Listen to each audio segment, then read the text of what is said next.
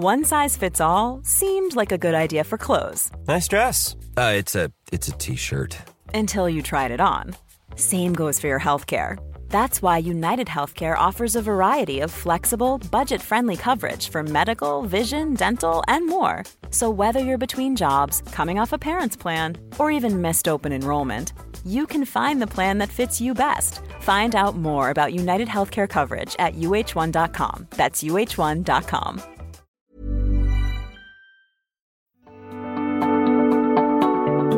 The Technion Israel Institute of Technology is where some of Israel's brightest minds ask the biggest question of all. What if? What if they could take on the world's biggest challenges? What if they could develop life-changing environmental, scientific, health, medical, and technological discoveries that will make a huge impact on Israel and the planet? But they don't just ask the question, they answer it too. They turn those ideas into reality. They make them happen. To see just some of the incredible things they've achieved, get the Technion Booklet of Wonders at ats dot org slash wonders. We hope it inspires you to give them your support so they can keep doing what they do best. The American Technion Society. World-changing discoveries by Israel's brightest minds, made possible by you.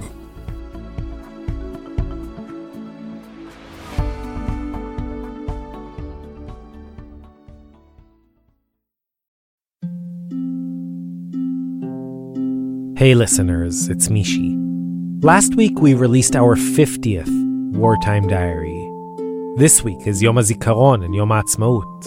And as a way of marking this milestone, and these dates, Yochai Meital and I will have a series of onstage conversations in New York and Cleveland.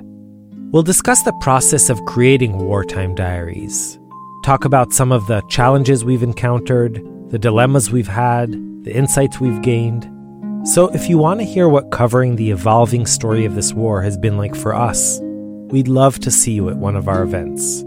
All the details are on our site, Israel Story dot org. And meanwhile, wishing us all calm and peaceful days ahead.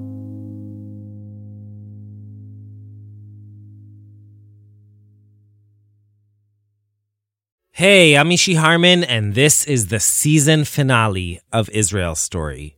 Israel Story is brought to you by P R X and is produced together with Tablet Magazine. Okay, so for the past three episodes, we've been on a journey, a musical journey, made up entirely of the stories behind some of Israel's most iconic tunes. Stories that somehow capture the bubbling tensions, the complications, and the intricacies within Israeli society. We've heard all about our national anthem, Hatikva, and about the dueling anthems of the Six-Day War, Yerushalayim Shel Zahav and Yerushalayim Shel Barzel. We've peeked behind the scenes of Mitachat Lashamayim and explored the ongoing love affair between Israel and the Olympics of cheesy pop melodies, the Eurovision. Last episode, we heard the tale of Zohar Argov and the rise of mainstream Mizrahi music in what was, till that point, a music scene dominated by Ashkenazi culture. And today, we've reached our last episode of the mini-series, Mixtape Part four, War, Peace, and Bumper Stickers.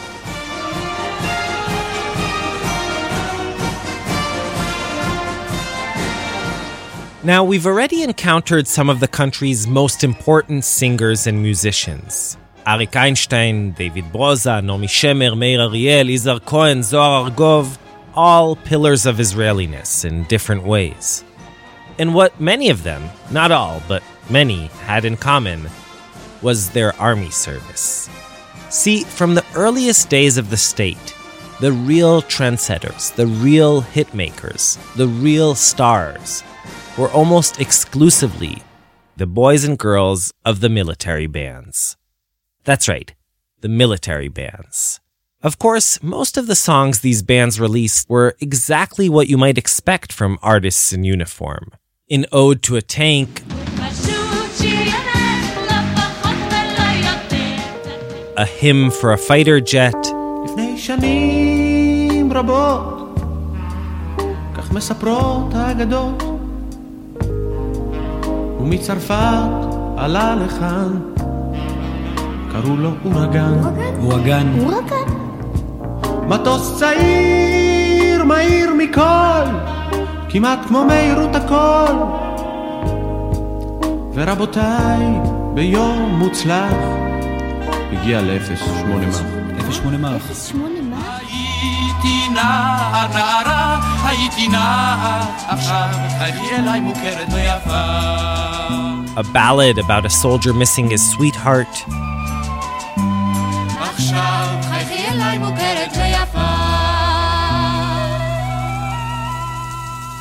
But the song at the center of our next story didn't fit that mold. Act one, a song for peace. Here's Hannah Barg and our mixtape band.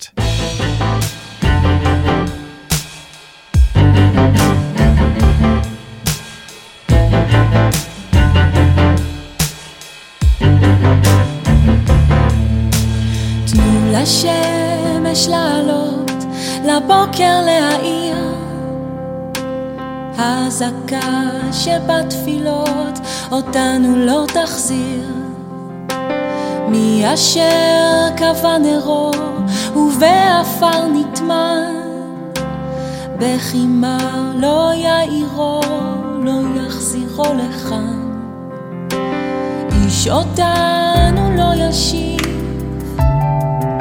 מבור תחתית אפל כאן לא יועילו לנו לא שמחת הניצחון ולא שירי הלב לכן רק שירו שיר לשלום אל תלחשו תפילה מוטב תשיר שלום מצעקה גדולה תנו לשמש לחדור מבעד לפרחים אל תביטו לאחור הניחו להולכים צאו עיניים בתקווה לא דרך כוונות שירו שיר לאהבה ולא למלחמות אל תגידו יום יבוא הביאו את היום כי לא הוא לא חלום ובכל הכיכרות הריעו רק שלום לכן רק שירו שיר לשלום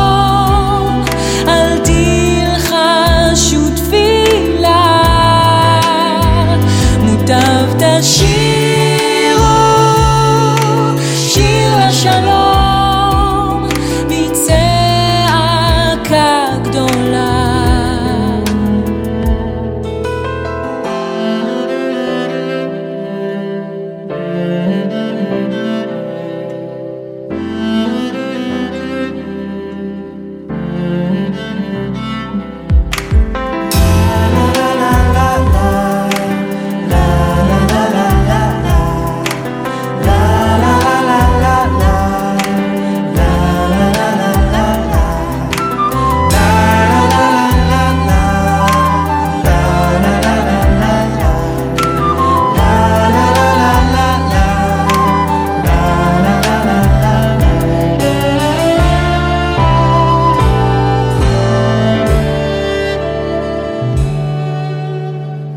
Just like Meir Ariel, Yankele Rotblit, an international relations student at the Hebrew University, was called up to the Six-Day War as a reservist. But unlike Meir, he was severely wounded while leading his platoon of paratroopers through Abu Tor in Jerusalem. Yankele lost a leg, but somehow managed to keep his joyfulness. Recuperating after the war, he became convinced that, despite the military triumph, despite the fact that Israel had tripled its size in less than a week of fighting, what the country now needed most was peace. So he sat down and he wrote a song. A song for peace. The lyrics made their way to the most prolific Israeli song composer of the day, Yair Rosenblum, who was living in London at the time. And Rosenblum, his head was elsewhere. He had just seen an exciting new show that opened on the West End, a hippie counterculture musical called Hair. Looking over the text, Yair immediately realized that Yankele's song could be his opportunity to create a Hebrew version of Let the Sun Shine In.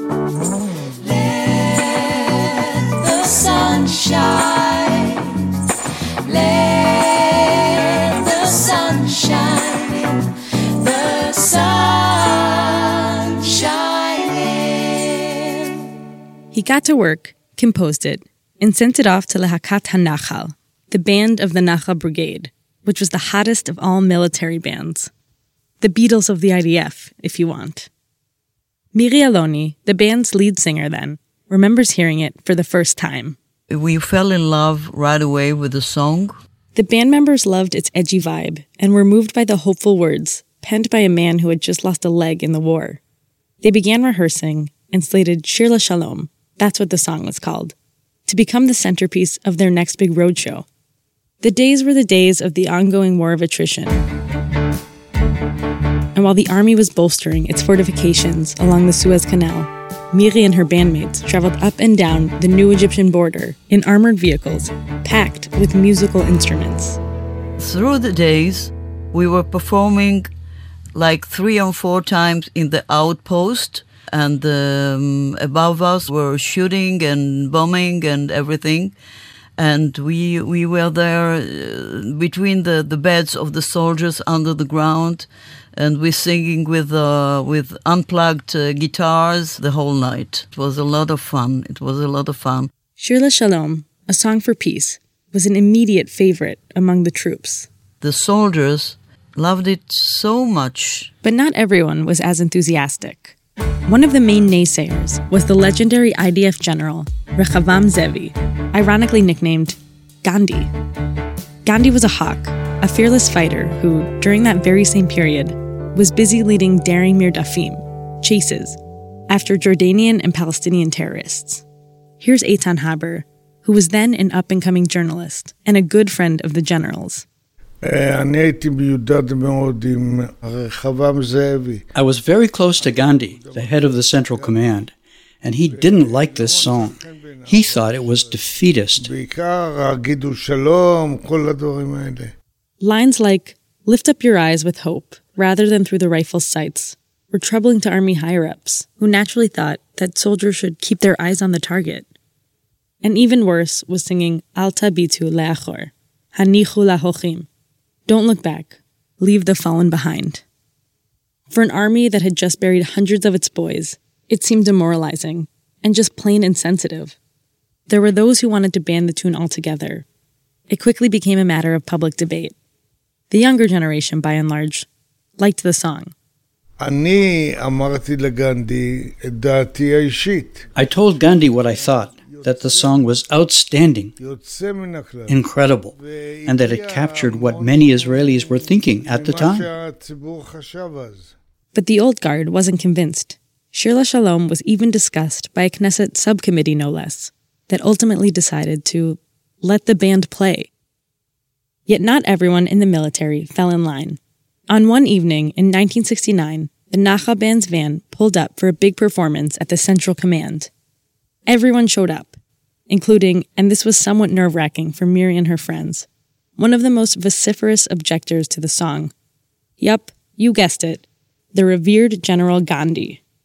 The Nachal band gave a good show that night, but they left out their biggest hit. We finished the program, and then the soldiers, of course, they say, Shir La Shalom, Shir La Shalom, song to peace, song to peace. With Gandhi in the house, the band simply couldn't play it. You see, he had personally issued an order stating that the song was not to be sung on any base under his command. And if there was one thing you didn't want to do, it was to get on Gandhi's bad side. So we said to them, secretly, when the colonel will go, we will sing to you. The crowd, hundreds of soldiers and officers, wouldn't budge. Nobody left the place. But Gandhi was no idiot. He uh, realized what is going on.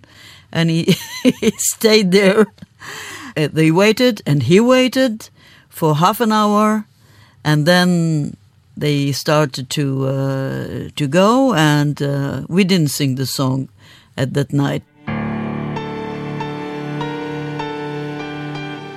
There was no talking Gandhi out of it. Knesset decision or not, the song, he thought, had no place in the I D F. Defeatism. That's the word. That's exactly what he thought.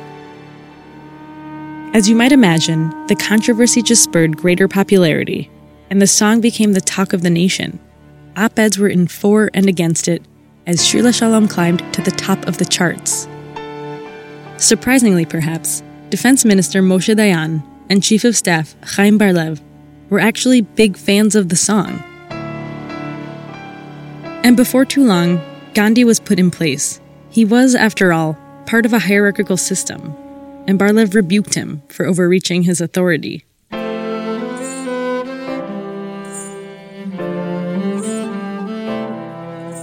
A song for peace had won, at least temporarily. It would have its day in the sun, and then, like most hits, I guess, it slowly petered out. That is, until November fourth, nineteen ninety-five. twenty-five years after she had taken off her uniform and stepped out of the military band limelight, Miri Aloni was brought out of semi-retirement. She was asked to sing her old hit at a peace rally in Tel Aviv in support of Rabin Perez and their Oslo agreements. When she got on stage in front of roughly one hundred fifty thousand people, she got right into the old groove.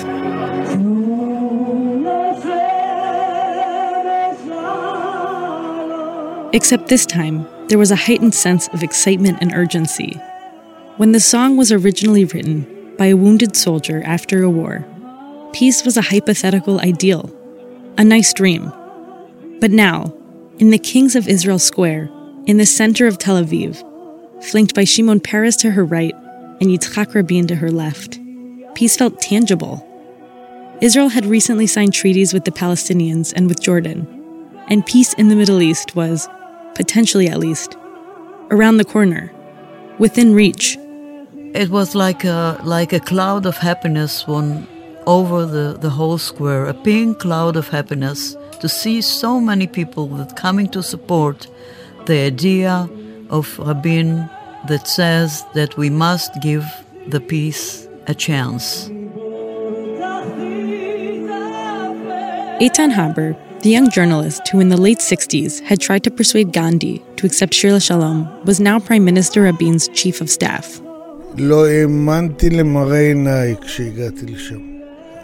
I couldn't believe my eyes. The square was packed. There was no room to move. And Miri got up to sing on the balcony and encouraged the entire audience to sing together with her. Everyone.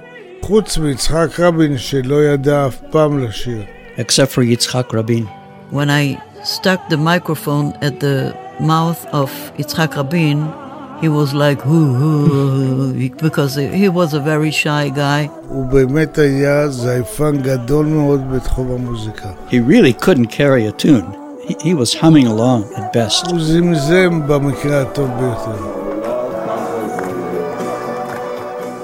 I remember that we, when we finished the song, we all laughed a big laughter, because Yitzhak Rabin said, I hope, in his uh, deep voice, I hope that in the peace process we will hit the nodes, not like we did, like we did here. Ah.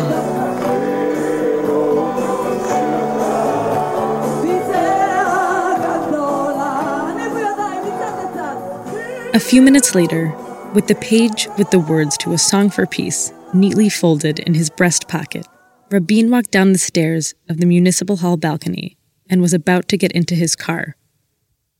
That's where he was met by the three shots that would end his life.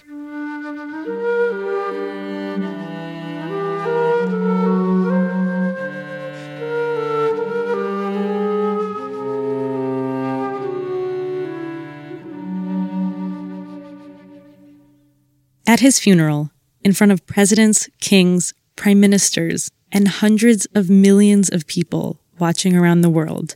Eitan Haber eulogized him. After the doctors and nurses wept, they gave me the piece of paper they had found in your jacket pocket. I want to read a few words now from that paper. But it, it's hard. Your blood, Yitzchak, covers the printed words. Your blood on the paper of a song for peace. This is the paper. Right then, Haber pulled out a plastic sheet protector. Inside it, clearly visible to all, was a white page with a big red stain in the center. He began reciting the barely visible printed words.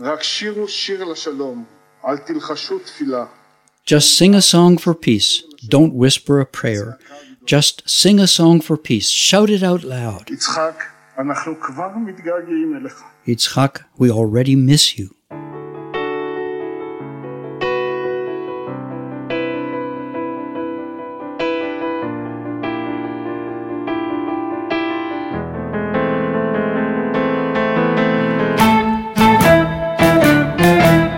Hannah Barg. This story was written, produced, and edited together with Maya Kosover and Yochai Meital. Shlomo Meital, Yochai's dad, was our wonderful dubber. Ever catch yourself eating the same flavorless dinner three days in a row? Dreaming of something better? Well, HelloFresh is your guilt-free dream come true, baby. It's me, Kiki Palmer. Let's wake up those taste buds with hot, juicy pecan-crusted chicken or garlic butter shrimp scampi. Mm. Hello Fresh. Stop dreaming of all the delicious possibilities and dig in at hello fresh dot com. Let's get this dinner party started.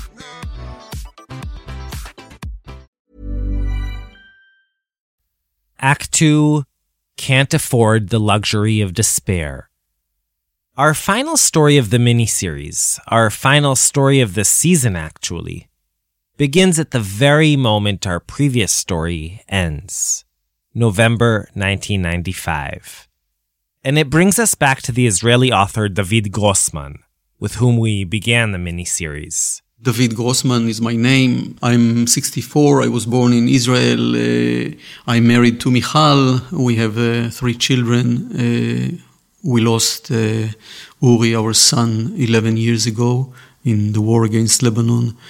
And we have Yonatan and Ruti and two granddaughters.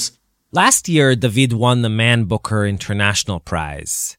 And in April, on Yom Atzma'ut, he was awarded the Israel Prize, the country's highest honor. David is a man of words. He's a prolific novelist and essayist, a leading advocate for peace and human rights, and he often publishes op-ed pieces that trigger fierce national debates. But we went to talk to him about something much less literary or highfalutin. We went to talk to him about bumper stickers. Yeah, every car that uh, I saw then, back then, had a bumper sticker. People felt the need to express their opinion. They felt the need to be critical towards almost everything that is not them. The bumper stickers competed with each other with their brutality and aggression and rudeness. I remember cars that I drove behind and I saw that half of the windshield is with very right-wing aggressive bumper sticker, and on the left uh, side of the windshield they were very peaceful, hoping and positive uh, bumper stickers, and you could easily say that this family is in, in trouble. Even David's car had some bumper stickers. Peace Now, and some some bumper stickers who supported Yitzhak Rabin. On November fifth, nineteen ninety-five, the day after Rabin's assassination, David was driving up to Jerusalem. Traffic was crazy. Half the nation was making its way to the Knesset, where Rabin's body lay in state. And suddenly, when I was stuck there in a traffic jam, I saw on the left uh, a Volvo of settlers. And of course, when I got closer and I saw the bumper stickers that covered almost all the, the back windshield, uh, it was very right-wing and extremist and even violent bumper stickers. And there stood a guy, the driver, with a screwdriver, and he was peeling off the bumper stickers, and he peeled off the Rabin a murderer, Rabin a traitor, Rabin Rotzeach, Rabin Boged. And then suddenly it occurred to me how strong and effective bumper stickers that we all treated almost like a joke, but how effective they are in shaping public opinion after all. He looked at the man, carefully getting rid of the slogan he had so proudly flaunted, till it all became a reality. I think he got shocked by understanding uh, what was his very little, very minor share in this wave of violence and hatred towards Rabin at these days. Uh, and really, I think he felt uh, remorse and, and shame. He didn't want other people to see that he carried uh, these, these uh, cries out of Rabin is a murderer or a traitor. In his mind, David could trace a direct line or chain, starting with inflammatory statements made by irresponsible politicians, continuing in the offices of creative copywriters who fashion them into catchy phrases, onto drivers who adorn their cars with the stickers. And in the end of this chain stands a person with a gun and shoots the Prime Minister. David wanted to explore that chain, to decode the power of the bumper sticker. So I started to collect bumper stickers. He did this for eight long years. It even became a family project, and all the Grossmans would jot down slogans they saw on the back of cars. There were right-wing catchphrases and left-wing ones, bumper stickers praising God and bumper stickers slamming religion, slogans about veganism, the army, the Supreme Court, and of course, the coming of the Messiah. All of them are very, very short and precise. And I mean, they're like a punch to your face. Maybe because we, we are tired of complexity. Maybe because of that. But the hundreds and hundreds of slogans David collected told a different story. They showed just how complex Israeli society was, how we were fighting out our private wars in public, pulling the country in different directions, drifting farther and farther apart. The Israeli spirit was encapsulated there. In two thousand three, he sat down with all those slogans. And I took them and I, I just wrote them and put them on a table, and I looked at them and I thought, what can I do with them? David started reciting them out loud. And I noticed immediately that when I read them, there is a special rhythm. And also that it's very easy to rhyme them somehow. Before too long, a song or poem, made up entirely of bumper sticker slogans, started appearing in his notebook.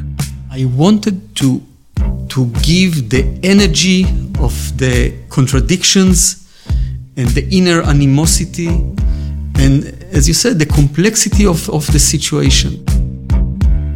When he was done, David called up Shaanan Streett, the leader of Israel's most popular hip-hop band, Hadag Nachash. I remember, yeah. That's him, Shaanan Streett. I'm a musician, member of Hadag Nachash, super band. So one day he received this phone call. It was afternoon, he called me, he said, hello Shaanan, this is David Grossman, I would like to meet with you. He didn't say what it was about. Shaanan agreed and they met up in Jerusalem. I just gave him the notebook with the bumper stickers that I wrote, in a pen I think it was still. And I said, read Shaanan, read it. And he read and I started to see the smile on his face. Well, I knew it was, uh, I knew it was, uh, it was genius. I knew that it was golden. And and then he took, he took it, and some weeks later he came, and there was a song.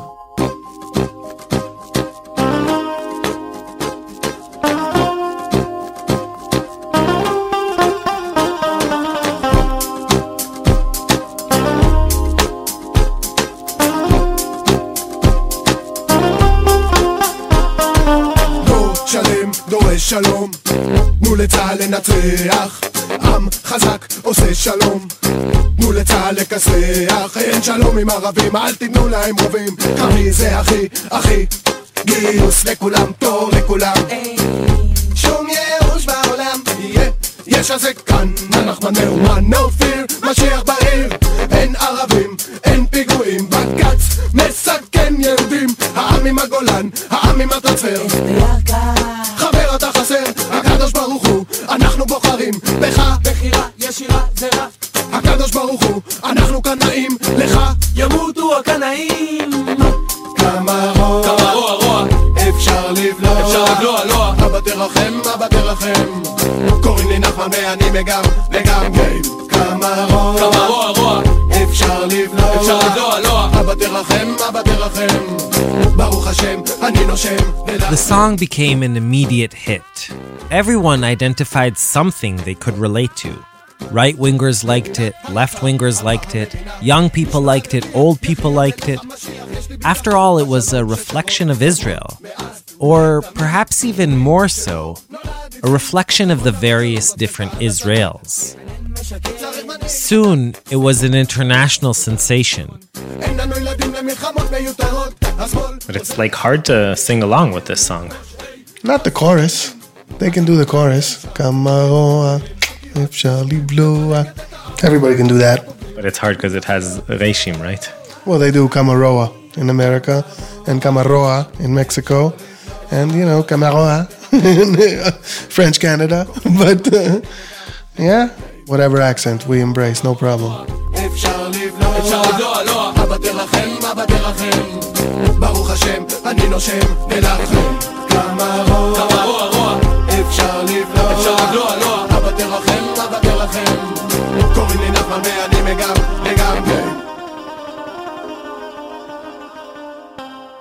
Just before we said goodbye, I asked David to come up with his own bumper sticker, now in twenty eighteen, as Israel celebrates its seventieth birthday. He thought about it silently for a few moments. He's a man of words, after all. And nowhere more than on a bumper sticker does each word count. Then, with more resolve than caution, he said, "Can't afford despair. Can't afford the luxury of despair. Maybe." Do you think that would be a no. good a good bumper sticker? No, no. No. If you were writing your own bumper car slogan now, what would it be? Shut the fuck up. That's what I would put on the back of my car. Why? There's too much, uh, too much meaningless talk, too much shouting. It's about time we had some quiet. I told Shaanan what David had said. Can't afford the luxury of despair. It's a great sentence. But he's an author, I'm a rapper. So I would say, shut the fuck up. I guess it's a combination of the optimist in me, the fact that shutting up would be a problem since I basically talk for a living, and my general aversion to swearing on our show. But I prefer David's version. So in the spirit of his perhaps less than sexy bumper sticker, let's not despair. With all the complexities we saw throughout this miniseries, national ones, political ones, ethnic ones, and many other complexities we touched on in earlier episodes of the season and the show, with all that, you might wonder whether music actually is the unifying unicorn we set out to find. We all clearly sing in different keys with different words and in different voices. But that, I guess, is what Israel is all about. It's not that complications stop existing. It's just that somehow the cacophony can almost sound harmonious.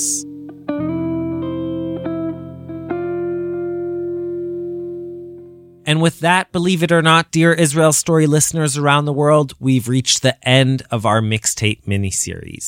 And with a mixture of relief and sadness, the end of our third season. This season, which began fourteen long months ago, back in April twenty seventeen, was our longest season yet. eighteen episodes and two specials. We met Shlomo Avni, whose sole wish was to be buried at sea, and Lizzie Doron, who just wanted to escape her Holocaust-surviving mother's nightmares. We heard from couples dealing with a loss of faith and explored a missed opportunity for a peace agreement in the immediate aftermath of the Six-Day War.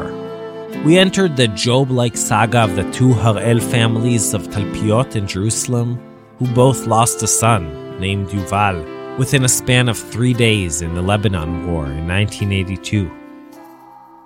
We encountered Aravrit, the hybrid Hebrew-Arabic font, and met Tamer and Sarah, a Palestinian Muslim slash Ukrainian Jewish couple living on the shores of the Dead Sea.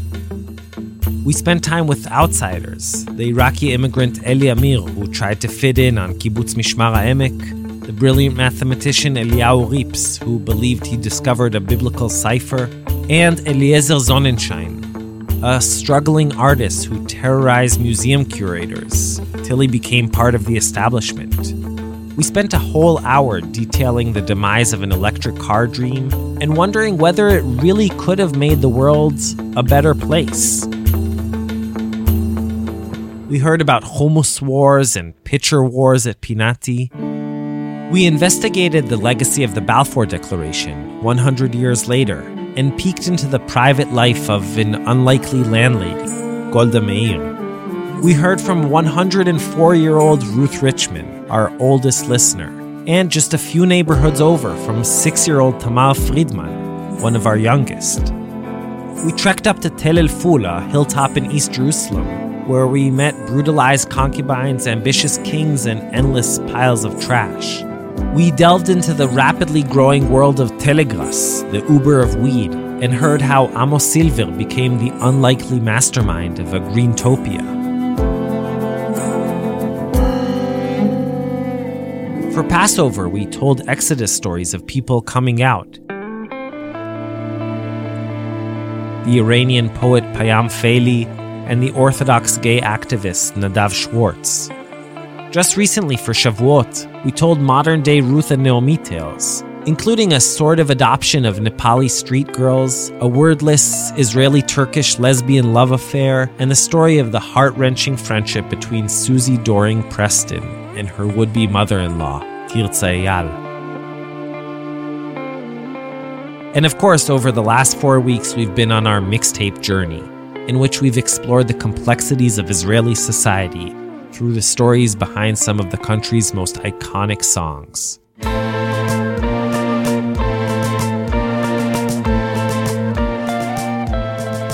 It's been an amazing ride we've shared together, and you've been with us every step of the way. Your encouraging emails, Facebook posts, tweets, they are what keep us going. Through marathon pitch meetings, countless recordings, long editing nights. So, thank you. Thank you for listening, for supporting us, and for allowing us to do what we love to do most. Tell stories that illuminate a different, diverse, and complicated Israel. We bring you all our content for free. But as you can imagine, it costs a lot of money to produce. So if Israel Story is meaningful to you, if it makes you think and laugh and cry and feel, and if you want to help us continue to do what we do, please consider making a donation on our site. And even better, becoming a sustaining member. A member of the Israel Story Mishpacha, the Israel Story family. You can also help us by bringing in new members to this family. Spread the word, send your friends and relatives favorite episodes, post them, share them, tweet them. And if you haven't already done so, go to iTunes and write a review of the show. That bumps us up the rankings and makes us more visible to new listeners. As always, you can also follow us on Facebook, Twitter, Instagram, all under Israel Story. And if you want to sponsor episodes of Season four of Israel Story, simply drop us a line at sponsor at P R X dot org. Our feed will be relatively quiet in the upcoming months, but that doesn't mean we've disappeared. We're already hard at work on our next season, which we hope will just continue this surprising, magical storytelling journey of ours. So during this break, we both have things to do. While we work on creating new episodes, you can catch up on all our past episodes, in both Hebrew and English, on our site, on iTunes, and on any of the other main podcast platforms. And you can do us one more very important favor. Go to our website, Israel Story dot org, and fill out our short listener survey. That will allow us to learn more about you and understand what you like, what you don't like, what we should do more of, less of. Again, you can find the survey on our website, Israel Story dot org. The mixtape miniseries was all based on our latest live show. Thanks to everyone who made this tour possible, and especially to Hanoch Piven, Nomi Schneider, Mikey Ezrachi, Lior Zaberg, Yota Michael Yogev, Eli and Mira Kosover, and Shlomo Meital. To Dalit Ofer, who advised us on all our musical selections for the miniseries, and to Sheila Lambert, Megan Whitman, Robin Mankol, Annie Sandler, Ben Moraine, Pamela Lavitt, Elaine Cohen, Eric Siegel, Bar Sananes, Chrissy Reinhardt, Yael Bermano, Valentina Komenko, Rachel Shai, and Rebecca Steinfeld. Thanks also to our dear friends and colleagues at Tablet Magazine, Esther Werdiger, Wayne Hoffman, Alana Newhouse, and Morty Landau.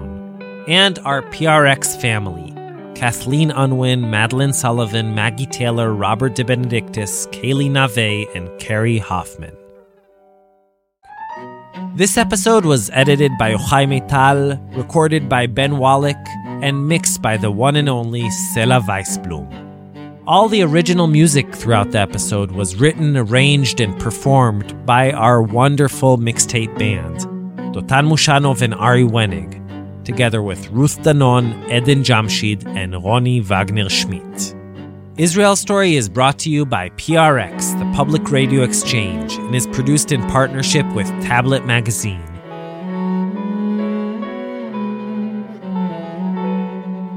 Our staff includes Yochai Meital, Shai Satran, Maya Kosover, Roy Gilron, Zev Levi, Ari Wenig, Hannah Barg, Rotem Tzin, Judah Kaufman, Abby Nushatz, Paula Lem, Yoshi Fields, and Joel Shupak. I'm Mishy Harman, and we'll be back next season. So till then, shalom shalom, and yalla bye. Okay guys, that's a wrap on season three. Woo!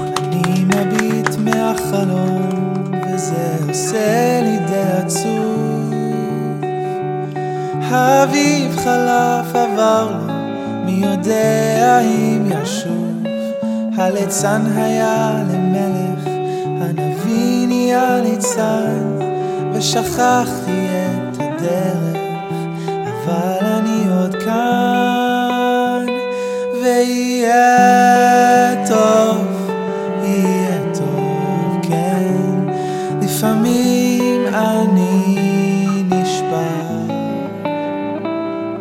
אז הלילה או הלילה איתך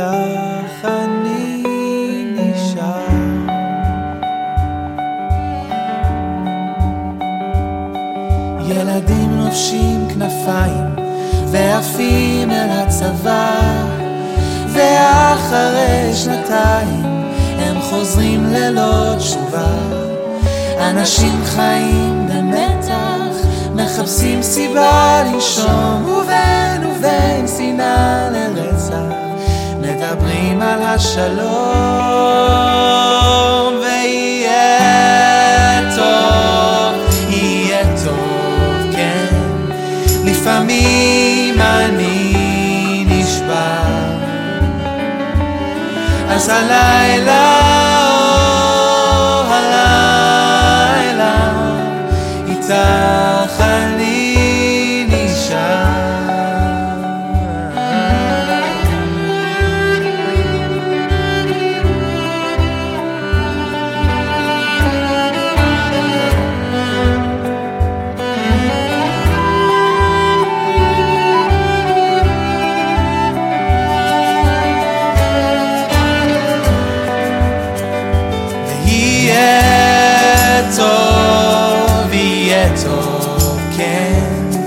לפעמים אני נשבע אז הלילה או הלילה איתך אני נשאר ויהיה טוב יהיה טוב כן לפעמים אני נשבע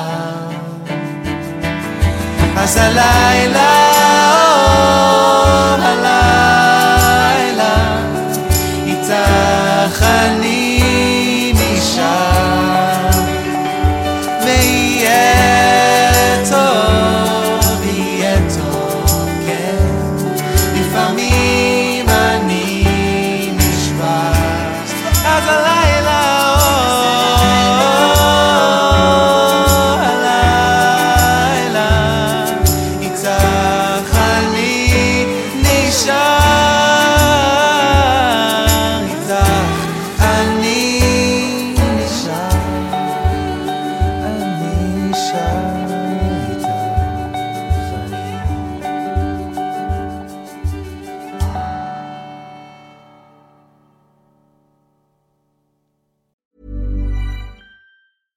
Ever catch yourself eating the same flavorless dinner three days in a row?